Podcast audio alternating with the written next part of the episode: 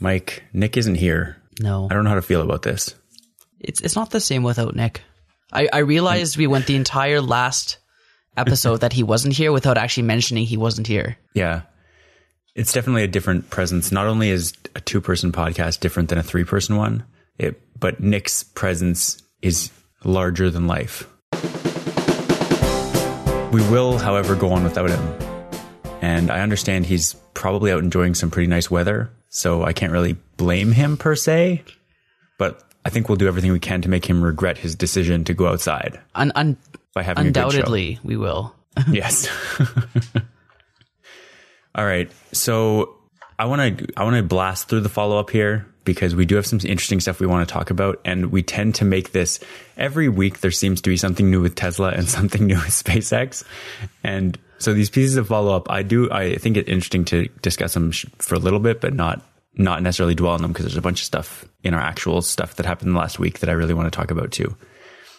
And so I'll start with SpaceX, and I just wanted to get your thoughts on this plan that SpaceX put out this week to head to Mars, or at least leave for Mars by 2018 mm-hmm. with SpaceX.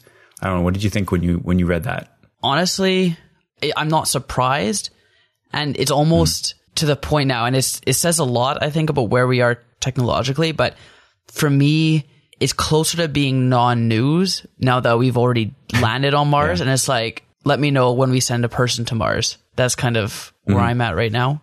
I- don't know if that's a good place to be at, but It, it's not really clear to me whether they would send people in 2018. I don't think it is.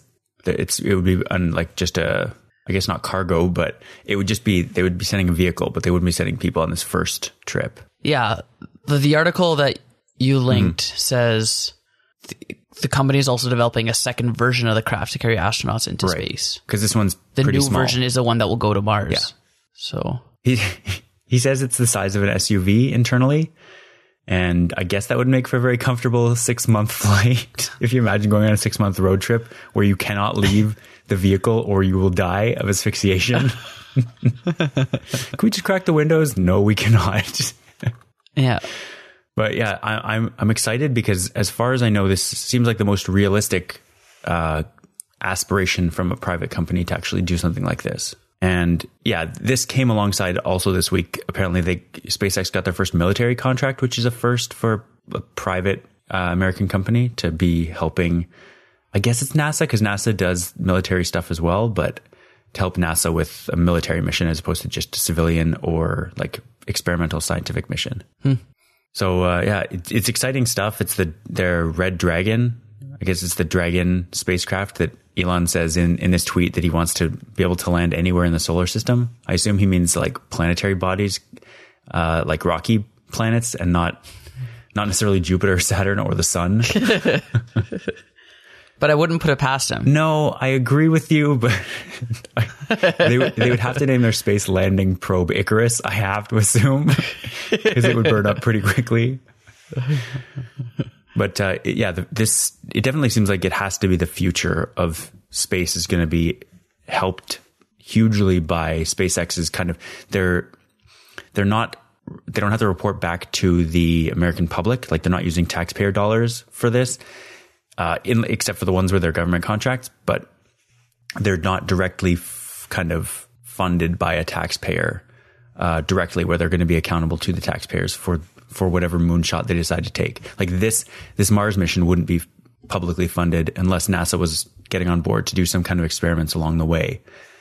But yeah, I think it's it's a really awesome uh, endeavor, and I I now can't wait for 2018. I was I was really excited for 2017 with the Tesla 3, and now I have to wait until 2018 for something else cool to happen.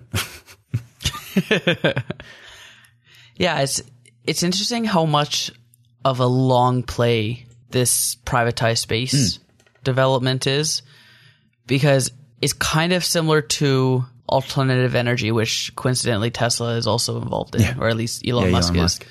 Um, but it's the kind of thing where it's not a huge market now, and if anything, they're losing money on whatever they're doing. Yeah.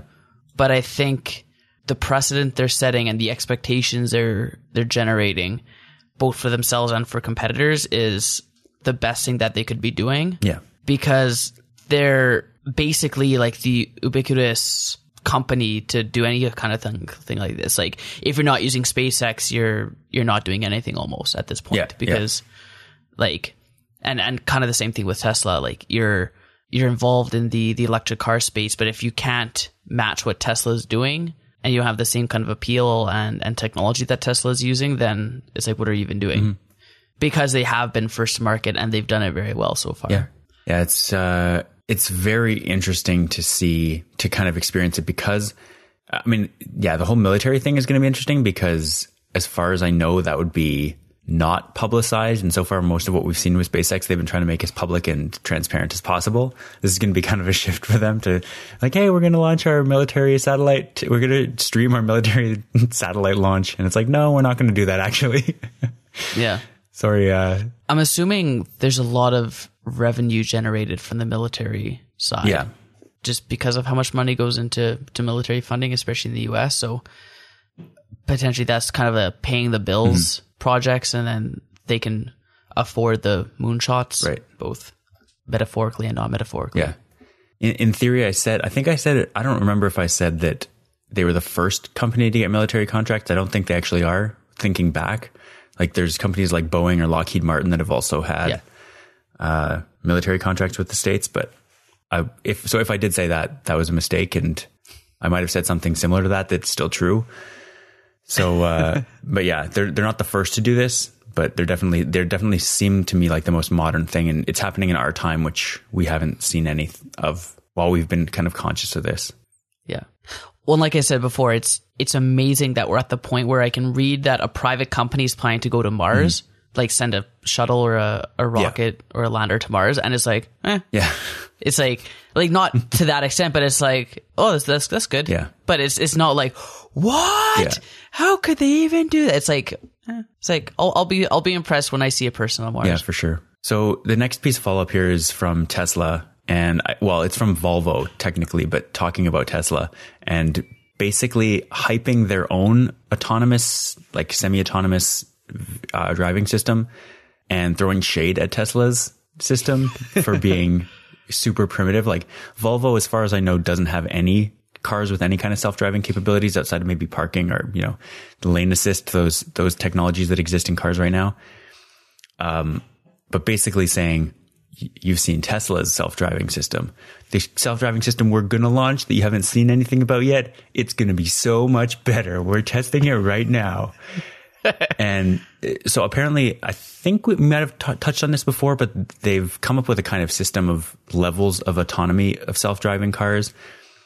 And basically the amount, the number you can get is, I think level one is something like the thing that most new cars have now, or the like self uh, parallel parking thing where you just push the button.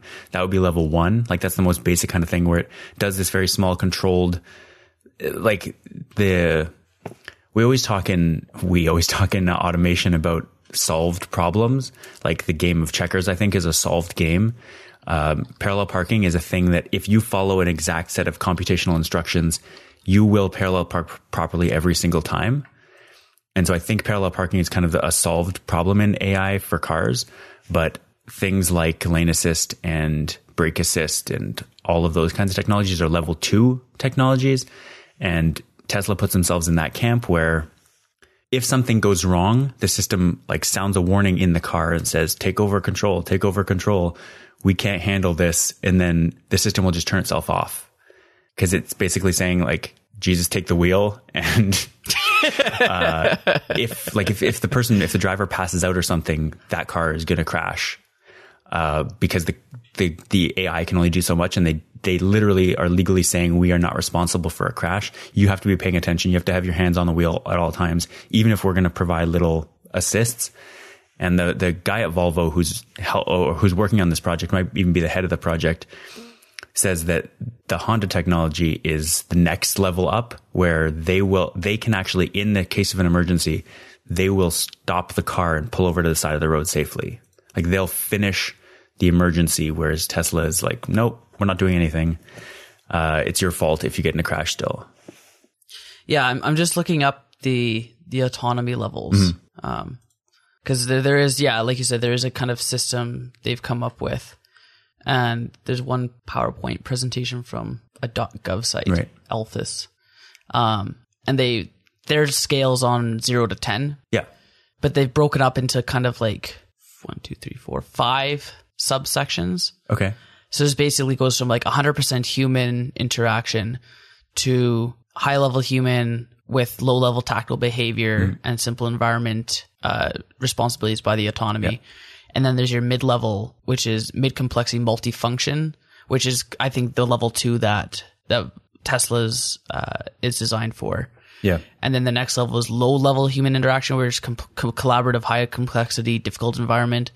And then your last level is approaching zero human interaction. Yeah. So, um, yeah, there's kind of like anywhere from three to five levels, depending on how you, if you consider the endpoints, like, you know, no human interaction 100% uh, human interaction as levels as well. Yeah. But you kind of have three main, main sub levels in there. So, Right. it's yeah volvo's thing is kind of weird it's almost like they're saying oh well we could have done that like We- we just haven't Yeah. yet Not yet. Yeah but but you wait you know it's it's like the reason we don't have this yet is because we're working on something better Yeah. Yeah. but it's yeah it's to be seen and i don't doubt that you know every car manufacturer you know to be hyperbolic but Yep. every car manufacturer will have some form of autonomy in their cars going forward um, even if it's as simple as you know the self parking Mm-hmm. type thing um, but yeah it's it's almost the kind of thing where people will be looking for that when they're buying a new vehicle Yeah, for sure. Um, you know, the used used vehicle market will still be around, and there will always be non-autonomous functionality in vehicles as long as there's used cars. But Yeah. going, you'll you'll see a convergence of of autonomy, even if it's aftermarket autonomy. I, I wouldn't be surprised if you can start installing that type of system because, yeah, it, it is all just computer based uh, functionality, so y- you can easily retrofit a car with that. Right. Um, so eas- easily, relatively, Yeah. versus you know changing out an engine or something like that. Yeah, there's there was a there's a tech podcast I listened to, Accidental Tech Podcast. They're they're all kind of car guys. They started it's called Accidental Tech Podcast because it used to be a car podcast called Neutral. And so with this kind of the whole all the Apple car rumors, they tend to talk a lot about Apple because that's the ecosystem they're all in. Um, with the talk of Apple Car, they they're like getting back into the car stuff and mentioning they mentioned a really good point in I think the last episode, possibly one or two ago, uh, about self-driving cars in that yes, cars like Tesla can handle highway driving and even kind of traffic in downtown, which they don't recommend you use it for, but it, it does work. Like they've people have taken demo videos of them driving you without their hands on the wheel in traffic, and it seems fine, like in in stop and go traffic. But the thing that they were saying is that even when there's a car that can handle highway driving with literally no human interaction, it doesn't necessarily mean they can handle driving down a, like a rural street or driving in a parking lot to go find a parking space because like the te- and Tesla has their summon feature that lets the car like it, it'll map your entire driveway and garage and all that. And so it can park in a very tight space but you wouldn't be able to like a 12 year old child wouldn't be able to get into a car say go to daycare or something and the car would be able to pull out of the driveway pull onto the road and like go through intersections navigate all that and then pull into like find an open parking space and pull into it. It like it would take a long time for an autonomous car to be able to do all of all of those little things even if it, it can do 99% of tasks. For a car to be truly autonomous it has to be able to do anything that a human driver can do and that includes Right. finding a parking space because otherwise what use is a car if it gets to the parking lot and then goes all right you're here like even Right. if it would need gps to that level Right. where it can't give up GP. Like if you've ever used a GPS device, which I'm sure you have driving, it just says Yep. once you get within 100 feet or something of the destination, it's like you have arrived. And Yeah. but a self-driving car has to do more than that. It has to get you get you into the space where you're going to park and put the car in park and turn off the engine and all of that. Yeah. It's, I've encountered times where I'll navigate using Google Maps or Waze or hmm. whatever to get to, say, like a stadium hmm. or a LRT uh, station hmm. to catch a train. And I'll put in my, my Google Maps and it comes up and start navigating. It's like, okay, sweet. Start going there. And as I'm driving there, I'm realizing it's taking me to either a different entrance or the marker on Google Maps is pointed like literally right to the LRT station, not to where you're supposed to park. Yep. So I have to like self navigate to where I have to park and all that kind of stuff. And thankfully I know my way around so I can actually do that. But if, even if I was new to the city, I'd be like, where the heck is this taking me? I can't park here. Yep. So it's, it's the kind of thing where you need to get the mapping technology to a point like you're alluding Mm-hmm. to where you don't need to rely on your own abilities to drive and or navigate. Mm. Because yeah, if it's to be of any use to someone who can't drive or doesn't know the roads or whatever, you need the car to be able to do that themselves. Um, it, it reminded me of there's a show called Daniel Tiger. I don't know if you've ever heard of it or, or seen it, but it's a kid show and there's like this little trolley um, that kind of goes around to houses and it takes the characters to whatever place and it pulls up to their house, say, Oh, to the doctor's office trolley, ding ding, and it goes to the doctor's office. So it's it's kind of like they have their own level of autonomy there. Yeah. So I think I'm, I'm looking forward to the point where we'll have our own our own trolleys that we can just summon Yeah. and say to wherever, and it takes you there. I had a I had a an anecdote from last fall where I was driving to the mall, a mall called Bayshore that I hadn't I'd been to, but I'd never driven to it before. And so I had plugged it in a, just a pin on my uh, on Google Maps and hit go. I didn't really look at the the end map before, and it's right next to the highway. And so it got me to exit the highway, oh. and I was like, okay, that's that's good. I'm off the highway now. And then it had me turn left, but then right off on the off ramp, it was just like you have arrived, and I was still almost on the highway. And by the time I had made that left turn, unbeknownst to me, the only option I had once I had made that left turn was to turn on the on ramp back onto the highway. So I had to take go like five kilometers down the road to the next exit and then loop back around to get to the mall. Whereas it, the GPS was just like, yeah, you you made it to the mall. We did our job and and nothing went wrong here. But uh, fr- from my perspective, anyone who had never been to the area before or had never done that particular route before and didn't have that knowledge in their head that they couldn't make that left turn because like it just wouldn't work. That pin being in that spot for Googling Bayshore Mall on Google Maps would mean that everyone who had done that had made the same mistake as me. And that is never caught as a bug or an edge case or anything because there's no feedback mechanism of like this route didn't work in the way you were expecting it to. Right. Well, and that's you know going off on even a greater tangent. I found Waze is good Yeah. for being able to edit maps, but the problem I had because I've I've played around with it for a little bit and eventually went back to Google Maps because their their location searching functionality was left to be desired. Right. But the uh, the ability to flag where there's a map error and yeah. the response for them to they they literally interact with you and say, "Oh, so what's the issue that you're seeing with this map?"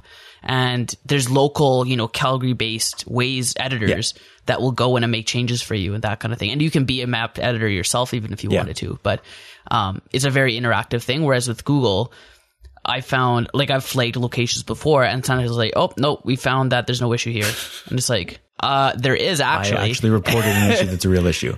Uh, Yeah. yeah. And the, I've we've had times where I'll search like Tim Hortons and it'll show up on the map as location. I'll navigate there and it's like a corporate headquarters. Right. It's not an actual restaurant location. It's like, guys, come on. like, and like those I usually don't flag because it's like, oh, whatever. Yeah. But Yeah. It's it, the ability to, to customize or not even customize, but just have it be correct based on user feedback is not as good with Google. Yeah. Well, and we would be remiss without pointing this out the fact that Waze was bought by Google a few years ago. And so they source their, a lot of their, like if you see a tra- an accident or construction on Google Maps, it's because someone reported it on Waze.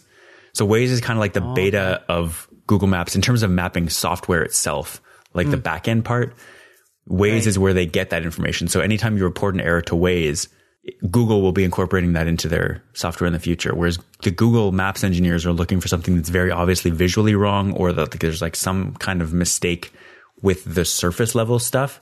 But the, the underlying mechanism is all like powered a lot by Waze now because they, they were bought a few years ago and kind of incorporated things into the, the system. I assume that's why Waze and Google or like Waze wasn't shut down and its features brought into Google Maps because they're pretty different services, even though they're both on on one level mapping GPS type software. Huh. So it's almost like Waze is a beta version of Google Maps. Almost, but like the just the back end part, the front end they're totally different. Because the one like Waze has, you can report red light cameras, radar, Yeah. all, all that kind of stuff, construction. Yeah. Yeah. But it is, it, it very much is like a real live beta of Google Maps where Google Maps is like the, the surface source for everyone. Anyone can use Google Maps and be totally fine, except for these edge cases. Whereas Waze, when you hit an edge case, you'd report that edge case because you're kind of going for this beta feedback type experience. It's almost like a beta layer for the real world in terms of driving and navigation. Huh. But yeah, it's Interesting. So- yeah, because I forgot about that whole Google buying Mm-hmm. Waze. Because I remember that when Waze was pretty much restricted to just like Egypt and Yeah. like those places where there might have not have been as good Google Maps mapping.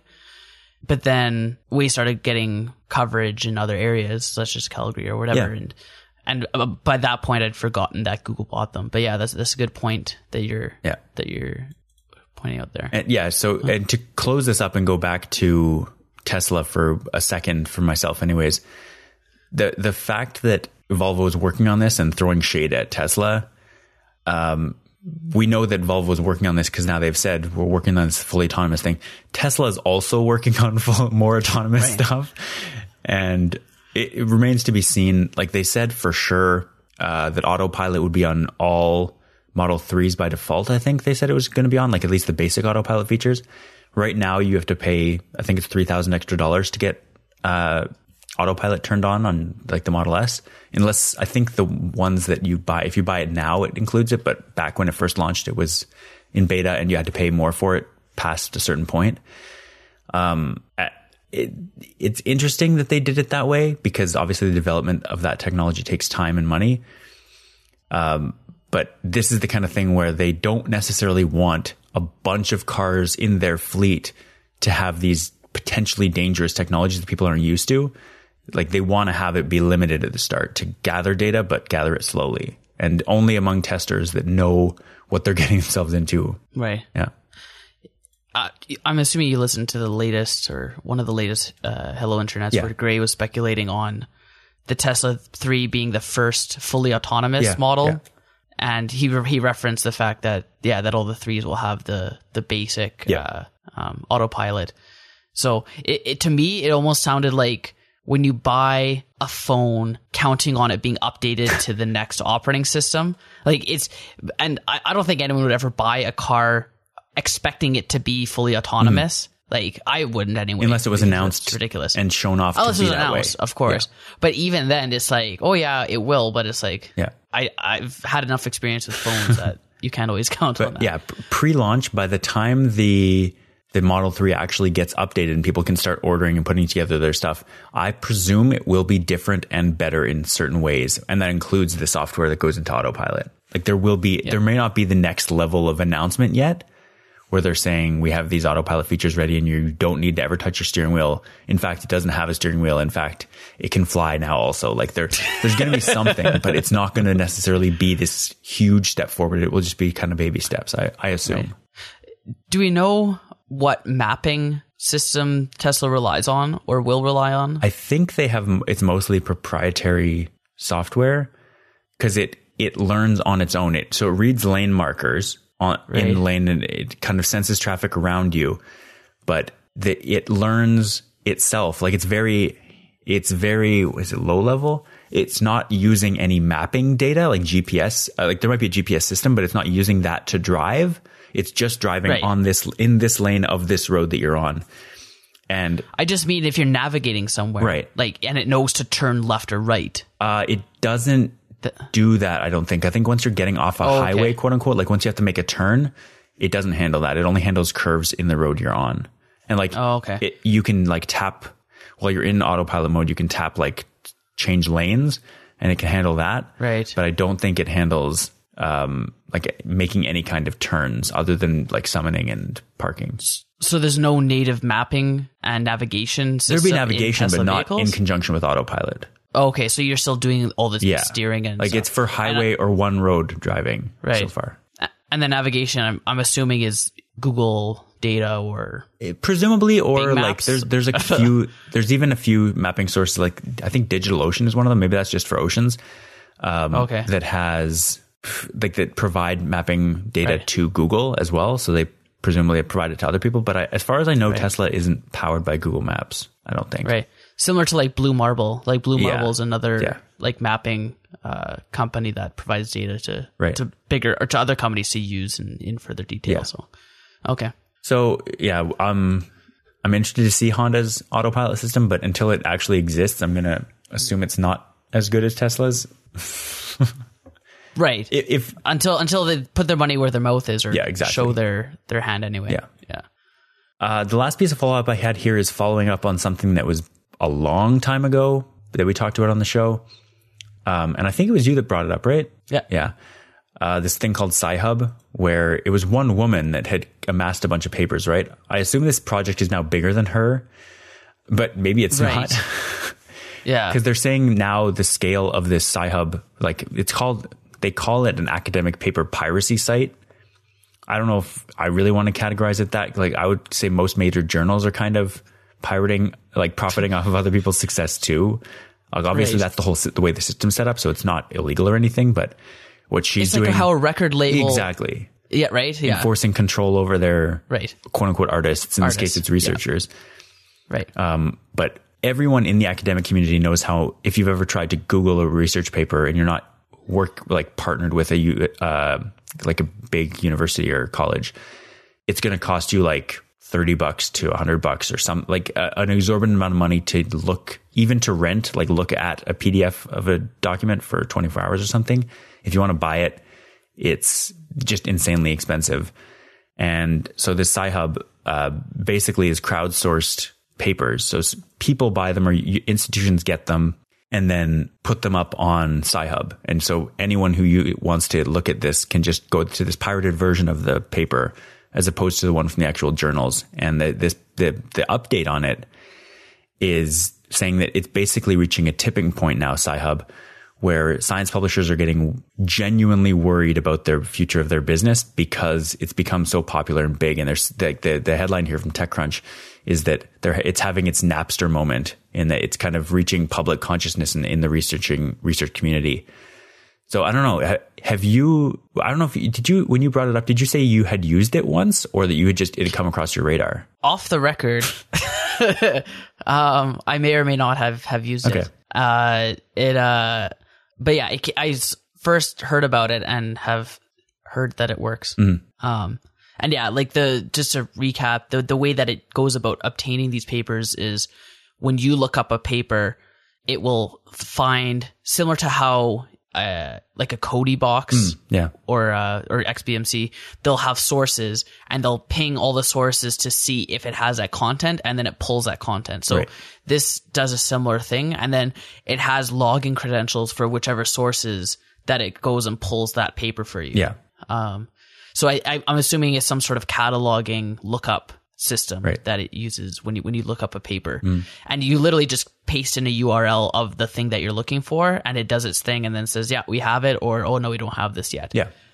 Um, so it's yeah, it's, it's a building database of of papers, and generally, I think if it's a paper that's in the news and it's new enough, Mm. it'll probably have it because someone would have requested it already Yeah. and, and they've sourced it. So, um, yeah, it, it works really well for when you read a news article and it's like, oh, to read more, here's the actual paper, and it links to the paid version, and you just look that up and you probably have it. Right. So it, I, I have a hard time because journals make so much money. I have a hard time feeling bad for them, similar to the way like music publishing came up the, the exact same kind of formula.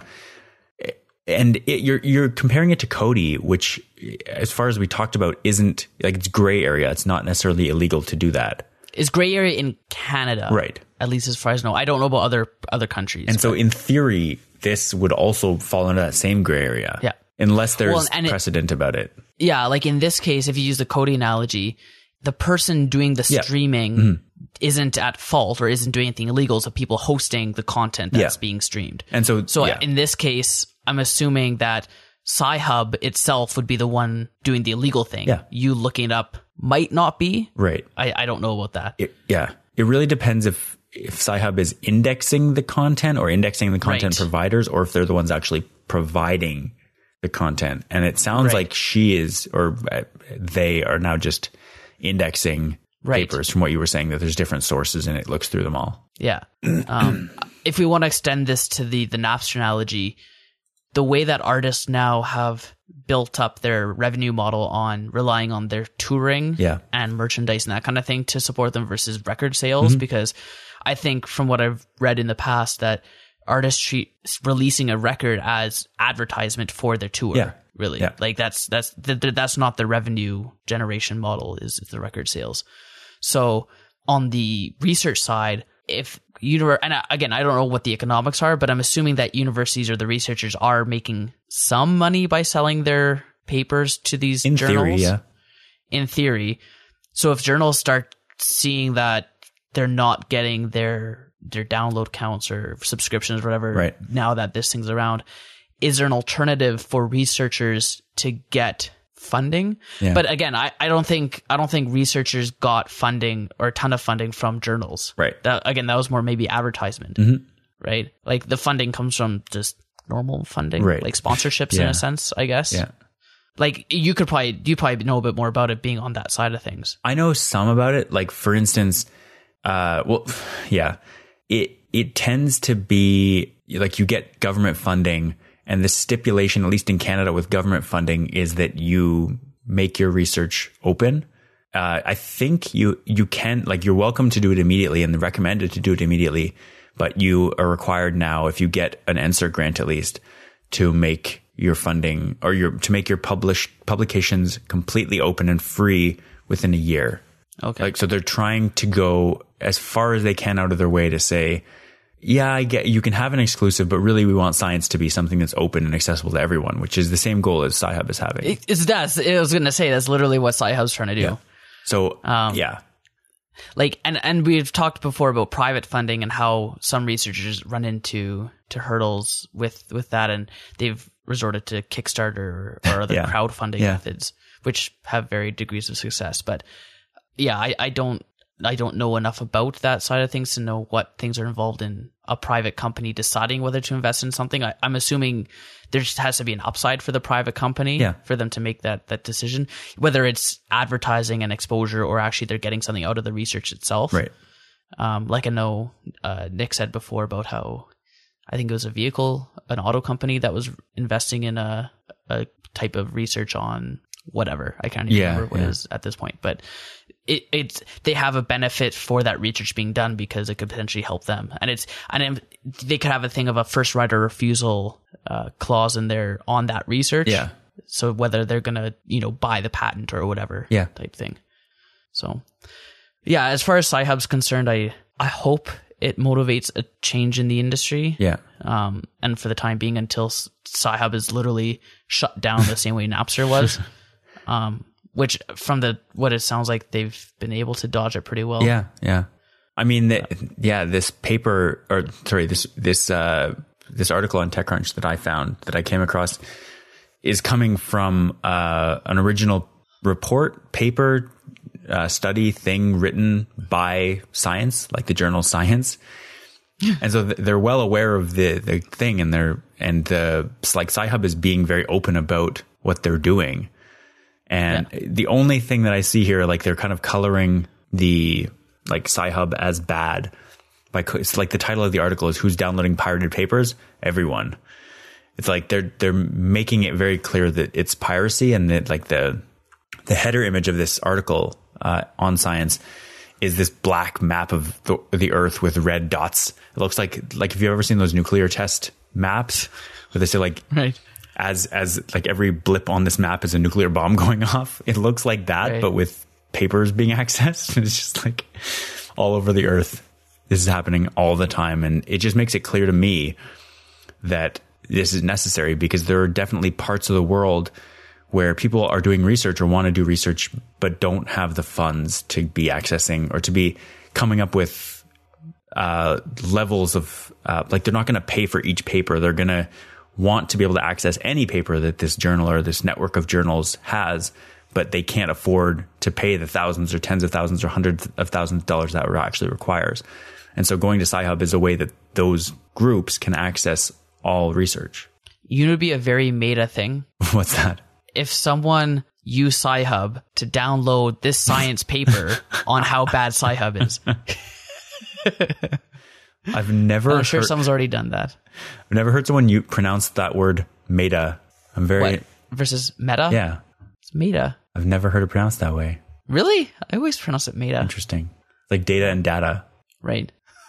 So yeah, I I have never actually used Sci-Hub myself. Being I got out of the research community before it ever came up, but it definitely seems like the thing I would do now if I did need to go because that that probably will happen at some point. Working at NSERC doing data analysis, Yeah. that I'll have to go and download a paper, Yeah. and if I can't get it, then probably gonna do this. Right. Well, like I said, if if a site or an article references a paper, like they're writing a story on a paper, I generally want to see at least the abstract Yeah. of the original paper, like Yeah. the full abstract, and that's what this could be used for because those ones I'm not going to pay for. If if I really was using a paper for work, then I would consider paying for it, or the company would consider paying for it. But for the average, you know, media consumer, they're not going to just pay for papers every time they want to, you know, cross reference a story. right. Um, and I guess as a final note or thought, as a researcher, you probably still want the satisfaction of being published in an actual journal Yep. like Science or Nature or whatever. Yep. So I don't see journals going away the same way record labels haven't gone away Right. but I'm hoping that yeah, it becomes more open. Yeah. And it's the kind of thing that I'd even be okay with there being, you know, a 10 paper per month Yeah, for sure. count or wh- whatever, right? Yeah. Or or they only release the abstract and to read the full paper you need to pay for it. Which I yeah, think is 10. that that was that? After ten, you or whatever. Yeah. Yeah. like I because I, think right now a lot of journals will let you read yeah, the, the abstract is usually free. yeah. Um, but yeah, I don't know. Hopefully it changes. Yeah. That's the bottom line. And I think that's the whole point of this project Yeah. anyway. Yeah. Because they're not making any money off of it, at least as far as No, I don't. I, I don't see how they would be unless they have agreements in place with certain publishers.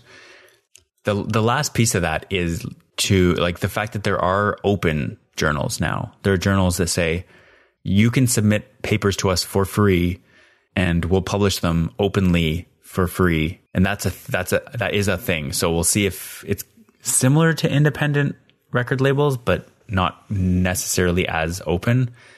But it definitely there is a move in that direction at least. Yeah. Yeah.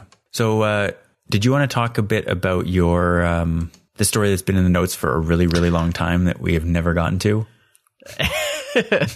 Yeah. And I actually haven't really heard much about this in the news in general, except for the one day Yeah. that it was kind of announced. Yeah.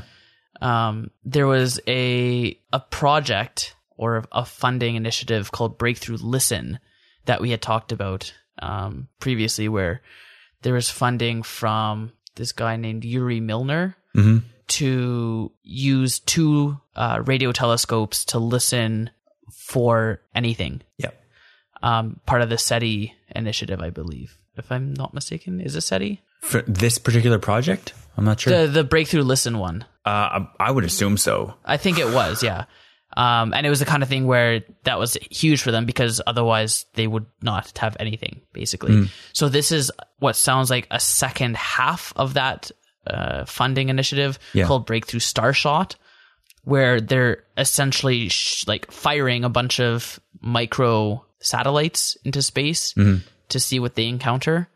Um, kind of like a spray and pray Yeah. approach to the whole thing, which again is is better than nothing, and that's kind of all you can do at this point because we're not really. I I think they're semi targeting the shot. Um, like there there's literally a laser that's gonna steer these satellites, Right. So so that they're gonna be directed towards something.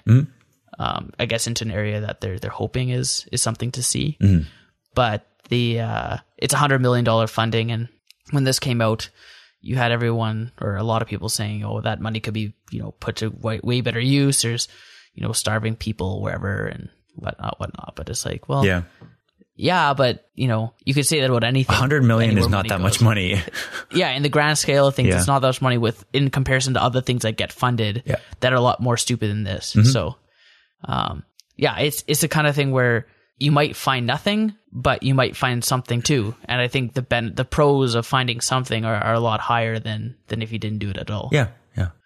Um, yeah, so they're yeah, they call them like nanocraft or or however you want to call it, but they're, it's not like they're super, you know, tiny, tiny, but Yeah. relative to a regular satellite, they're they're pretty small. Yeah. It, the the tough thing about this, as we get further and further, like going to Pluto is hard enough to just aim for where Pluto is going to be like ten years down the road to be able to get as high resolution images as New Horizons got.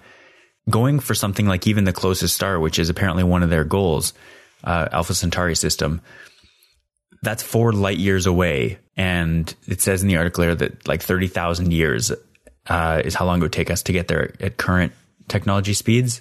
Uh, there's this big topic in space travel, I guess, or faster, quote unquote, faster than light travel that it, people are hesitant to send craft at the speeds that we're able to get to now, like what New Horizons is able to get to, which was really fast. Because in if in 10 years we develop some technology that can go twice as fast, then sending the original craft was a complete waste. Because over 30,000 years, something that takes 10 years longer is nothing. And so the idea is at a certain point, even say a, if a thousand years down the road, we come up with a way that can get to the nearest star in 500 years, it's still going to be way faster than that, even 15,000 years. And so there, at a certain point, there's going to be a tipping point. If, if it takes us 30,000 years to come up with something that can get there faster than light in say nine months, then we should wait the 30,000 years because otherwise we'll be wasting effort for those 30,000 years if that's when we're going to develop the technology. And obviously this is all like big guessing game, but the current theory is mostly on the side of the fact that it's only four light years away.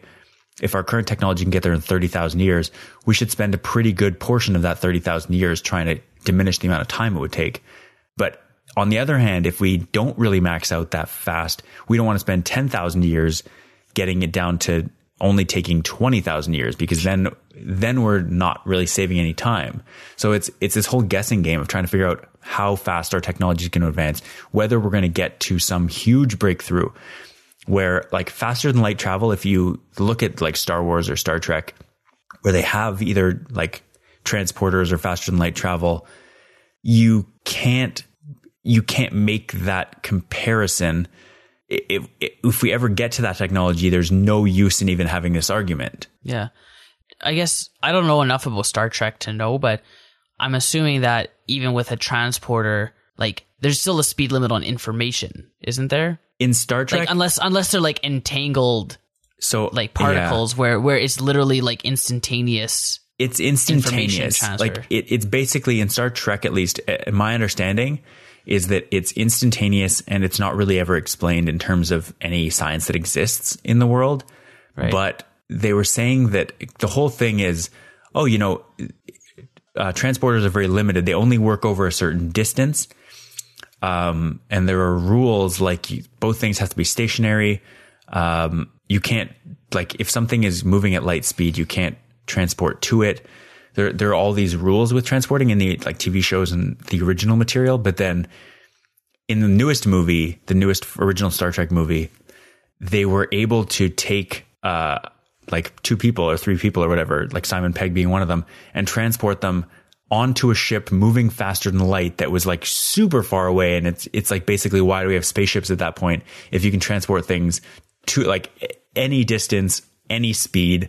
And at that point, the, the entire concept of transporting things through space via non teleportation methods is just a waste of time. And so if, Right. if we ever get to a technology like that, then space travel itself becomes redundant because we can just transport a craft like a habisphere or whatever to anywhere in the solar system and we'll just be there. And if we tra- if we if we use the 3D printing analogy and we send a transporter in a transporter, then we can get we can colonize the entire universe instantly. But obviously the reality is well, not obviously in in our understanding of the universe, that kind of thing is impossible at least according to the current laws of physics. And so it would need we need to make some amazing discovery like how to some something like traveling through higher dimensions would need, be needed to travel and this like starts just melting your brain thinking about it. But at our current technology, we're looking at tens of thousands of years to get to even something that's very close. Whereas if you had faster than light travel, getting to something that is four light years away would take less than four years. And yeah, so there's there's a balance in there between four and thirty thousand years where we we should launch a spacecraft, and we're not. Right. We're much closer to. we're at the thirty thousand years now. Who knows if in ten thousand years we'll be even we'll be close to that that uh, four years distance. Right. Like it just it's impossible to predict. To put some distances and timeframes to this uh, breakthrough Mm-hmm. uh, breakthrough Starshot project, they're just reading this article a bit further. They're actually targeting Alpha Centauri, which Yeah. is the yeah, closest star system. Uh, Proxima Centauri is the closest. That that was my mistake when I first said it. Alpha Centauri is close, but not. Or is Alpha Centauri one of the Proxima Centauri system? I can't remember. this this article says it's the closest star system to our own, Okay. and I've I've heard that same thing before, so that seems to check out. Yeah. I'm questioning myself now, not you. Okay. and again, this article quotes that the spacecraft would take 20 years to reach the star system. Mm-hmm. And then, yeah, so it'd take another four years to come back. So that, that's the four light years number that you're referring yeah. to. Yeah. Um, so yeah, best case, you'd be waiting about 25 years to hear back from this, this original release of, of spacecraft. Right. If anything is found. Um, and like you're saying, it takes today's fastest spacecraft 30,000 years to accomplish the same feat. Yeah. So that's where the nano spacecraft with the light sails and laser guidance is a lot of a better option than sending out a spacecraft now because yeah, you're way further ahead doing this. Yeah. Yeah. The so I guess Proxima Centauri is uh with yeah, there's there's two other stars that are right near it, a binary Alpha Centauri. So they're all right next to each other basically. Right. There's three total stars. Okay. Uh oh, that's nice. Wikipedia has a beautiful little thing. Yeah, they're both about 4.2 or something light years away, which is what I had remembered. Uh so yeah, it's all very interesting. I space is so cool. I was talking to somebody a couple days ago about just how interesting space is, and they're like, "You're such a nerd. What is happening?" And I'm like, "No, seriously, space is amazing. It, Yeah. The fact that it's so big, and you can start to get into like we're learning all kinds of stuff to do with particle physics and the early universe and Big Bang and the oh, what was the other thing? Gravitational waves. Like all these big discoveries are coming out now, and we're kind of in a renaissance of space exploration and space science. Just so fun to be alive at this time. Yeah. One the best thing is in these endeavors, you know, even as making these tiny spaceships to or satellites to go out to explore space, mm-hmm. in the development of these and in the discovery of information that they find, you end up f- discovering other things Yeah. that are you know quote unquote more relevant to to today's problems you know you, you can say that space exploration is a waste of money but it's like well a lot of things that we have today wouldn't have been discovered or invented unless the space exploration was what was causing that invention Yeah, it's very true.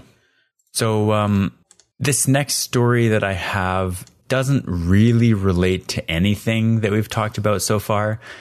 And it's actually quite a divergence from our usual topic, but I just thought it was an interesting thing and um, having to do with apps and credit cards. Like, we all, at least I think about money all the time. Like, I have my really complicated budget spreadsheet and the the limiting factor for me in financial planning has always been the fact that credit cards are seriously outdated. Um, specifically, the technology behind like bank websites in relation to credit cards. I know that there are some cards, like Capital One, I know for instance does this, where once as soon as you make a transaction, it shows up on the Capital One website. Like when you log into your banking system, it shows your credit card transaction immediately. Whereas TD, which I've been using for my entire life, or since I was 18 at least when I got my credit card and before that with the debit card. Debit has always worked like that where you make a debit transaction it shows up immediately but credit cards they authorize the transaction but it doesn't actually go through for 3 or 4 business days. And so in trying to come up with my forecasting I'm having to like try to remember back what I spent or having to try to guess or estimate numbers. And this past week TD rolled out an app called My Spend which they ascribe as being a financial management app. So it looks at your purchases and it like slots things in. So if you go to the gro- grocery store, if you go to like Loblaws or Superstore or whatever, it logs that as being groceries. Like it, it has categorized all vendors into different mm-hmm. categories, utilities, groceries, fine dining, fast food, whatever. Like it, it splits everything into categories. But the biggest thing for me with this app is that when I spend something on my credit card, it before I can even like I, I, walk out of a store having or a restaurant having made a purchase, I get my phone out to like look at Twitter or look, send a text message or something, and the transaction shows up. It sends me a push notification says you spent money here. This is how much. And you can go into this My Spend app. This is something that's not available on the main TD app. You go into the My Spend app and it shows you all the pending transactions in addition to all your regular transactions. And so it lets you plan on a much more granular level your financial spending.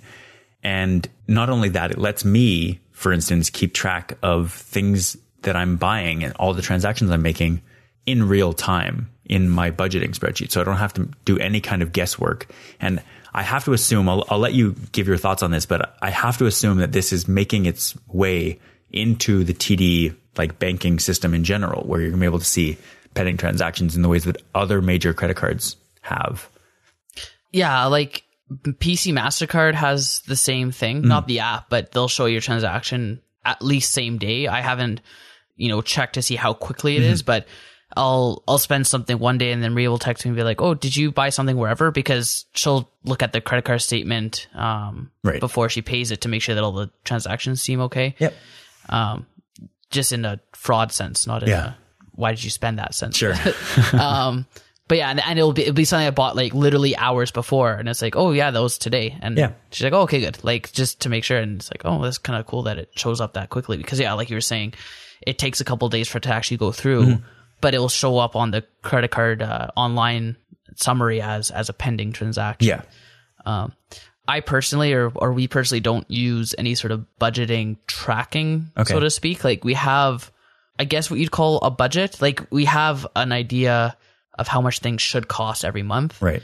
And if the credit card bill is higher one month to another, it's like, oh, what, what did we spend? It's like, oh, we, we bought that big purchase or, mm. oh, we mm. put a deposit on this or whatever. And it's like, okay, that kind of makes sense. So it's not to the point where, you know, I go out and say, oh, I spent, you know, five bucks on this lunch and, you know, I'll have to walk down. It's like, oh, do I have like, you know, enough of a budget for this? And, and, you know, I'm, we're fortunate that we're not in a position to do that. I can yeah. understand that some people might want to be. Yeah.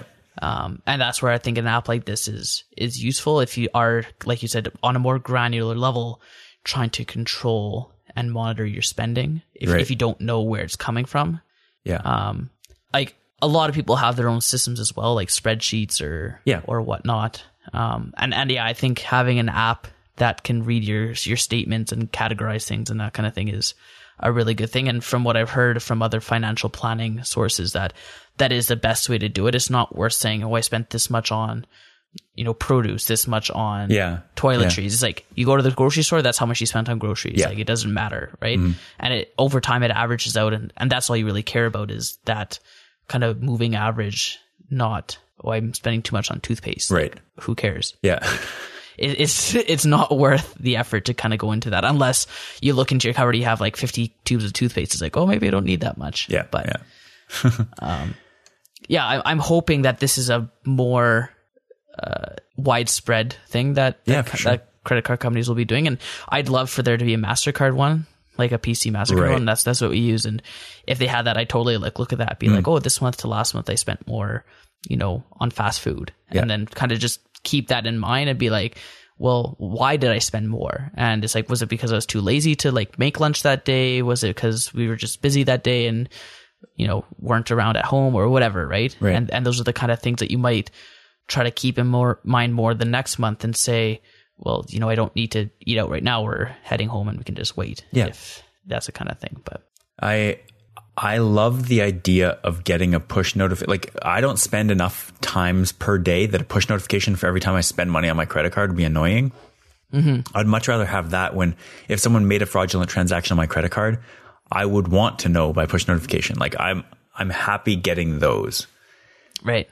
and I, I, I haven't used it really. I've only had it for a few days now. I haven't had it. I've never had credit card fraud taken on my account, anyways. But it I'm really in, intrigued to see how it changes my kind of financial outlook. Yeah. For us, like because it's a joint credit card, it wouldn't work as well because pretty much every time there's a transaction from the other person, it kind of send panic if Right. that's what you're worried about. Yeah, yeah. It's like, wait, huh, who's spending? It? Like, where was that? Like, I'd be okay if it was like, oh, there's a transaction orig- originating from wherever, and it's like, Right. uh, neither of us are there right now. Yeah, yeah. and and that's actually what happened. I think I was telling you guys how um, our bank account, like the actual like debit bank account, was flagged because there were transactions like withdraw ATM withdrawals coming from like the Philippines or Indonesia, Right. And they call us like, uh, so uh, we have these transactions. Can you just take a look at it? And it was yeah, sure enough, it was withdrawals. It's like yeah, that mm. wasn't us Definitely And- not. and it was flagged by their system because it was in like the withdrawals were in random like Canadian currencies. It was like you know fifty two dollars and thirty five cents. Like obviously that's not an ATM withdrawal that's even possible. Yeah, in yeah. Canada, but because of the conversion rate, that's what it worked out to be. And it was in, you know, Right. an even number of you know Indonesian currency or whatever, right? Right. So I, I'm sure that was baked into their system to flag that. Yeah. Um, so I, I'm okay relying on the bank to flag it, especially because generally they're the ones that are liable Yeah. for that type of thing. So, but yeah, I, I can see how having push notifications would be useful if if that's something you're trying to Yeah. to be And aware of. I think like you can control which accounts it actually monitors, like which accounts Okay. are built into the app. So you could do it on an account by account basis. It the the thrust of this app is supposed to be for like basic financial planning. Like it lets you put things in categories and see where you're spending a lot, and it compares your spending to like previous months. Yeah, But the only thing that I use it for is like I love these push notifications saying that I've spent some money. right. It's and it's almost like a subconscious feedback, and I guess you could consider it kind of a just an additional reminder that you're spending money. It's like almost seeing the money come out of your account. Yeah. So is one thing to you know tap your card and it's done but if you get a push notification like you spent this much it's like oh i did like Yeah. and if, Yeah. if it's something that you maybe were hesitant to spend or you know well whatever then it's like kind of that reinforcement of double checking if that was something that you wanted to buy Yeah. kind of So uh, I really like this app, but I and I want to see the functionality extended to the actual like TD website because it's really annoying. And I, I've been saying this for years. And when I heard the Capital One had the, that a thing where you can see pending transactions on like online banking, I was immediately jealous and just thinking about getting a credit card that did that. And so if TD does that, then then good on them. Which it seems like they're going to because they have the back end functionality built in. So Yeah. yeah, I, I'm going to see. I'll see how this works out and maybe follow up if I have more issues or more things to say about it. okay So how about one more here? I, I want to hear this story about the Earl's restaurant because we both have a vested int- interest in that company.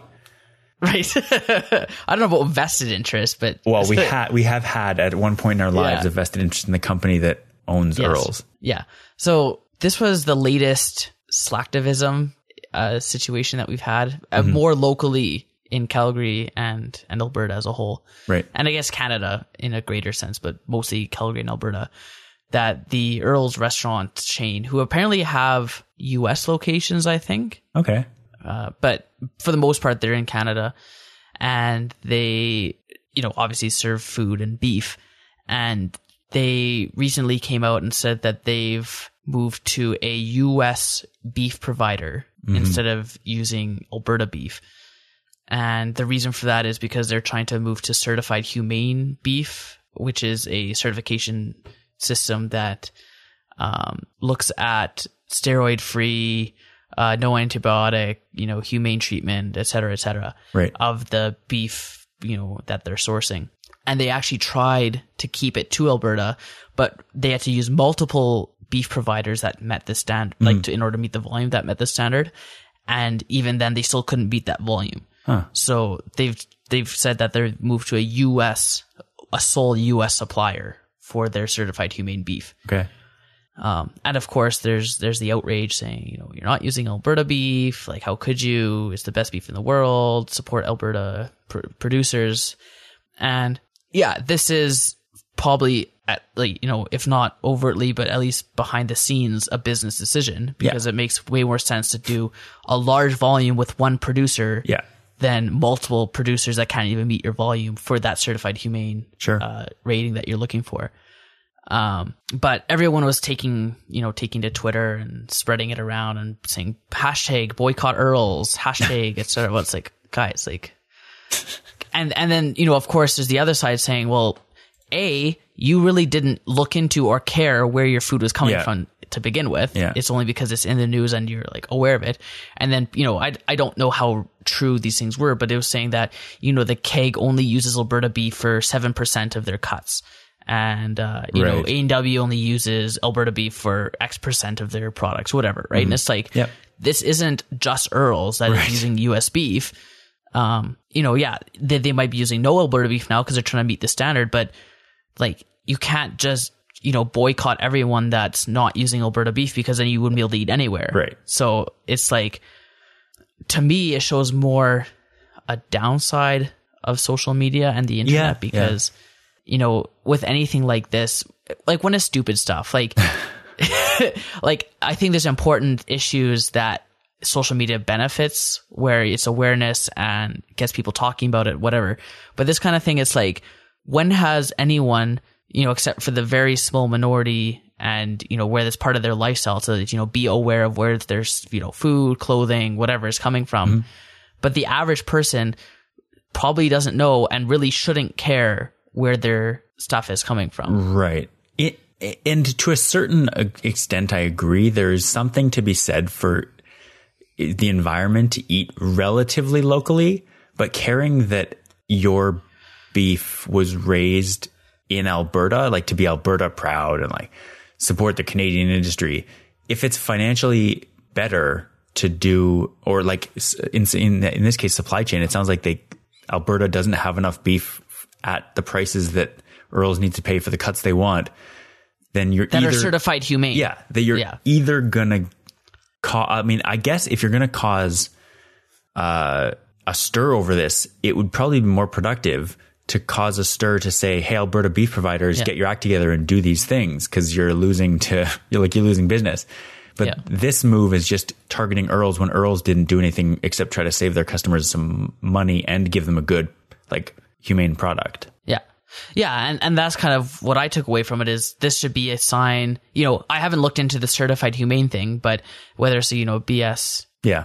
Designation. Yeah, But the certified humane targeting a thing to be like steroid free, antibiotic free, all this, like encapsulating humane as in like a catch all for environmentally conscious. yeah.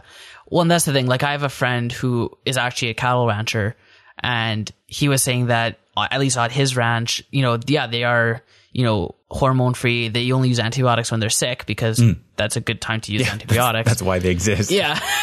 um, you know, and, and like they're they're not inhumanely, but they might not meet this standard. Right. But and so and I don't know anything about it to know whether that's a realistic or a beneficial standard Mm-hmm. to even meet. Yep. Um it'd be kind of like, you know, Alberta oil. Like there's a big thing about oil being dirty and whatever. And Yeah. you know, it's like, well, A, it's not as dirty as you think, and is that even a realistic thing? Like is it a meaningful Yeah. way like a bar to set kind of Mm-hmm. thing, right? Um, but yeah, like like for me, the reason that I kind of wanted to talk about this was because it was like one day, like I think it was a couple days ago, just randomly it was like hashtag boycott Earls. Like what the heck is going on here? so I look into it more, and it's like what the I, I but it's it's, it's beef and like Yeah. I just didn't understand this outrage over it. This The apparent outrage, directed at Earls. at Earl specifically. Yeah. It's like, guys, like it's, it's like, don't you have anything better to do with your day than to get upset at a restaurant trying to make a business decision? Yeah. And, you know, at least on the surface, encourage, you know, cows to be treated more humanely. Like if, if Alberta was literally just bad to the cows, it's like, would you want to be like, oh, well, you should use us anyway? Mm-hmm. It's like, well, no, maybe just change your practices if that was the case Right. but I I don't know. I guess it's it's one of those outrages of the week that you see, and I, I I don't know what else to to say about it. But I I I'm not really one for boycotts. Like I went in last time I went into the liquor store and I was looking at you know what beer to buy, and I grabbed this one variety pack and looked at. it. I was like, oh, this kind of looked interesting. And I wanted to know where it was brewed because I do like try to support the smaller Yeah. breweries Yeah. um, whatever. And this one was brewed in like New Brunswick. And I'm like, I kind of want to support a local brewery. So I picked up a case of Big Rock and Yeah. there's a, you know, Alberta, Calgary brewery. And it had some good beers in it too. I was kind of debating between the two and I, I went for that one because I don't know, maybe it was a self serving Right. feel good moment for me. But I, I do like to f- think that I can Mm-hmm. contribute to the success of these local breweries. But when it comes to, I, I wouldn't get mad at a beer store No. not supplying a specific brand of beer. It's like, just, Yeah. I don't know, like, it's just not worth it Yeah. to me. If if there are other restaurants that have the, like this more humane, no antibiotics, no steroids beef from Alberta, by all means go to that restaurant. But that's not boycotting Earls, and you shouldn't be boycotting Earls Yeah. because they chose to make this decision. They didn't do anything wrong. If you want to make a different choice, you are welcome to exercise that right. And you are welcome to tell people, hey, this company does have these things that Earls can't do, but organizing a boycott doesn't make any sense. It's not productive. really, you're probably just reminding more people like, oh, hey, Earl's is pretty good. I remember we went there a few months ago. and Yeah. I liked it. Yeah, no, exactly. It's like free publicity. Like no one's going to remember this in a couple of weeks, Yeah. and people are gonna like just continue going to Earl's. Like no one's going to say, "No, I'm not eating there anymore." Yeah. like I would love to. Like look at Chick Fil A Yeah. when they they had that whole thing with their CEO or whoever, and it's like. No one remembers that anymore. People are still going to stop at Chick Fil A if they're hungry. They're not going to be like, Right. "Oh no, I'm not going to eat there because whatever." It's like, oh, and that, yeah, that was a slightly different thing. And I think some people have come to yeah, like there's the, there's a whole boycotting Target in North Carolina or like that their CEO or some high level member said uh, was on the side of not letting transgender people use any of their washrooms Oh, really? Okay. or like they, they wanted them to only use the washroom Right. that was the gender they were given Right. at birth and there's a whole thing about this like that I get because it's Right. actually affecting people's lives and so not shopping at Target because of that seems like a much more valid reason than it's not like they were outsourcing their like their washrooms are from like California and they Right. people wanted their North Carolina washrooms. It, it doesn't it's not as reasonable to organize a boycott over such a weirdly specific thing as opposed to just taking your business to a place that does do that. right. Yeah. Yeah. That, that kind of activism is very weird and people like getting on to like jumping on a bandwagon, getting behind a cause. But in this case, it, I don't think it's going to do what they think it is doing. Yeah, I agree. All right. Do you have anything else to, to add this week? Uh, no, I think that's pretty much covered most of it. I think. All right. Well, in that case, I will say thanks for listening to this week's Future Chat. And uh, we'll be back next week with more science and tech talk. See you next time. Ciao.